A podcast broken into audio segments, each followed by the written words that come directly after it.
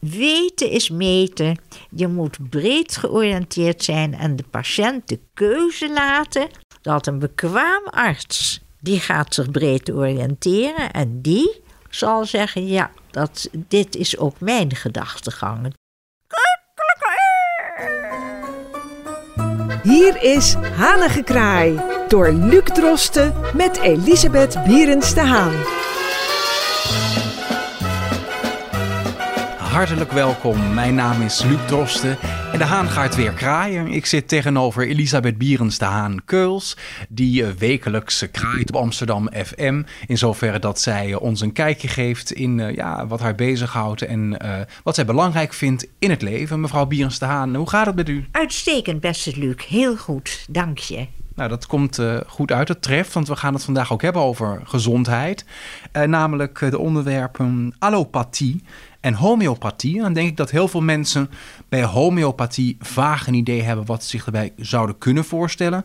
En bij allopathie vaak niet weten dat het feitelijk gewoon gaat om de reguliere gezondheidszorg. Klopt. En u wilt het hebben over nou, beide onderwerpen in een combinatie. Kunt u toelichten waarom dit onderwerp? Ja, het moeten geen vijanden van elkaar zijn, maar het moet elkaar, ze moeten vrienden van elkaar zijn. Homeopathie en allopathie. En men weet eigenlijk heel weinig van de homeopathie. Het wordt een beetje onder het tapijt geveegd van het is zweverig. En het is namelijk helemaal niet zweverig. Het is een uitvinding van dokter Haneman, 1880. Die vond uit homeopathie. En je kan het vergelijken met een pokkeninjectie. Je krijgt een injectie tegen pokken. En die vloeistof, dat is koepokstof, die wordt ingespoten. En dat betekent bij een gezond mens of een ziek mens dat de slechte stoffen die worden, gaan dan weg. Dus het is eigenlijk logischerwijs dat homeopathie is een hele goede gedachtegang. Ja. En eh, de allopathie gaat meer uit van eh, de reguliere geneeskunst die we kennen. Eh, je bent ziek, je gaat naar de specialist, je gaat in een MRI en je komt er weer uit en dan ga je weer wat anders doen. Dat is een, een langdurig vaak traject wat je doorloopt. Maar dat is op zichzelf niet erg. Maar de mens moet de keuze hebben over wat moet ik als ik ziek word? Welke kant kan ik opgaan? En daarom vind ik het heel belangrijk dat men meer openheid krijgt in wat werkelijk homeopathie en antroposofische geneeskunde, wat dat inhoudt. Vindt u ook dat bijvoorbeeld uh, huisartsen, die natuurlijk het eerste aanspreekpunt van de gemiddelde burger is, um, ja, misschien niet genoeg uh, feeling ermee hebben of niet genoeg ingelezen zijn, dat het niet in hun straatje ligt, dat misschien homeopathie daar niet serieus genoeg genomen wordt. Hoe kijkt u daar tegenaan? Ja, het valt mij wel op. Ik ben bij een, eh, een, een homeopathisch antroposofische arts, maar hij is ook allopaat, dus je hebt een keuze. Ik vind dat in de opleiding geneeskunde het heel belangrijk is. Het heet tegenwoordig opleiding uh, niet meer medicijn, uh, geneeskunde. Het is heel belangrijk dat de toekomstige arts zich gaat breed oriënteren naast de allopathie. Wat is homeopathie?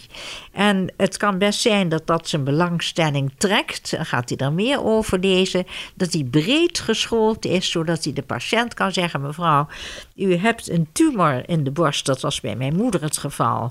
Die moet er wel uit. Die is eruit gehaald. Het was ter grootte van een pingpongbal. Die moest eruit. Dus daar heb je de allopathie voor nodig. Maar de nazorg heb ik tegen die dokter gezegd, die chirurg. Helemaal verder, geen medicijnen, verder niks. Maar wat ze wel krijgt is Iscador sap van de mistletoe. En dat sap wordt uit de bast van de bomen gehaald, wordt geprepareerd en dat wordt ingespoten bij kankerpatiënten.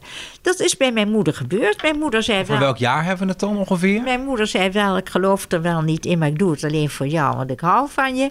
Ik zeg, nou, dat is lief. Dat is alweer ongeveer geleden, nou laat me eens denken, 25 jaar geleden. En moeder heeft die kuur ondergaan. Ik bracht haar. En de dokter die spoot haar in, in de buurt van waar de tumor gezeten had. Na een jaar, litteken weg, alles prima. Moeder is 98 geworden. Ik heb contact opgenomen nog met de chirurg en verteld wat er gebeurd was. Toen zei die mevrouw, ik had er nooit van gehoord, maar ik vind het heel interessant. Ik ga er eens veel over lezen. Ik dank u voor wat u me nu vertelt. Kijk, weten is meten. Je moet breed georiënteerd zijn en de patiënt de keuze laten van... Kijk eens, deze weg kunt u gaan, de weg van chemie, zware chemische dingen die bijwerkingen hebben. Maar u kunt ook Iscador, onder andere voor kankerpatiënten, doen. Dus hier blijkt dus duidelijk uit dat de homeopathie wordt aanvaard en dat die een vriend is van de allopathie. Het zijn twee vrienden. Ja, dat is niet altijd de indruk die je krijgt. Hè. Heel veel artsen zeggen ook... het is niet genoeg uh, geschoed op wetenschappelijk bewijs... het is niet onderbouwd, et cetera. Dus, uh... Ja, dat is gewoon onzin. Dat is gewoon ook. Dat is onwetendheid. Als je iets niet weet, dan zeg je het bestaat niet. Nee, dat is onwetend. En uh, weten is meten. Je, moet, je kan pas oordelen als je het leest... en als je weet wat het werkelijk is. En dit is een logisch iets. En daar maak ik de vergelijking met, met de pokken. Uh, je spuit iets in wat negatief is en dat zorgt ervoor dat de slechte cellen het lichaam verlaten. En dat gebeurt op een natuurlijke wijze. Het is een natuurlijk proces. Het klinkt bijna alsof u eh, bekwaam genoeg bent om medisch advies te geven aan eventuele luisteraars met fysieke klachten. Nou, en op dat pad ga ik me lekker niet begeven. Dan krijg ik herrie met alle doktoren ik van het al. Nee, dat, dat is een riskante business. Mhm. Maar de visie dat een bekwaam arts die gaat zich breed oriënteren en die zal zeggen ja dat dit is ook mijn gedachtegang, die keuze. U hebt de keuze van dit en u hebt de keuze van dat. En dat komt voor, maar het moet eigenlijk bij de artsenopleiding ingecalculeerd worden van mensen.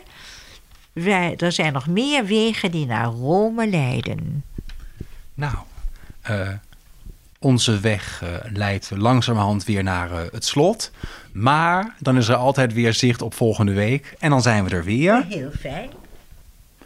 Volgende week gaan wij het hebben over Schiphol. En dat is ook een absoluut bekend terrein voor u. Want u heeft zes jaar gevlogen als stewardess met de KLM.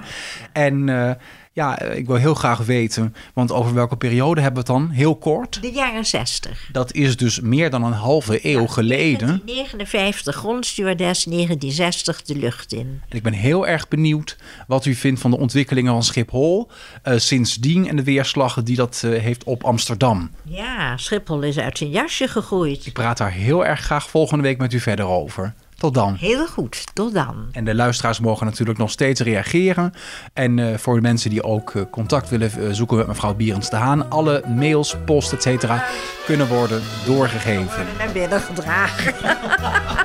tot volgende week. Tot volgende week.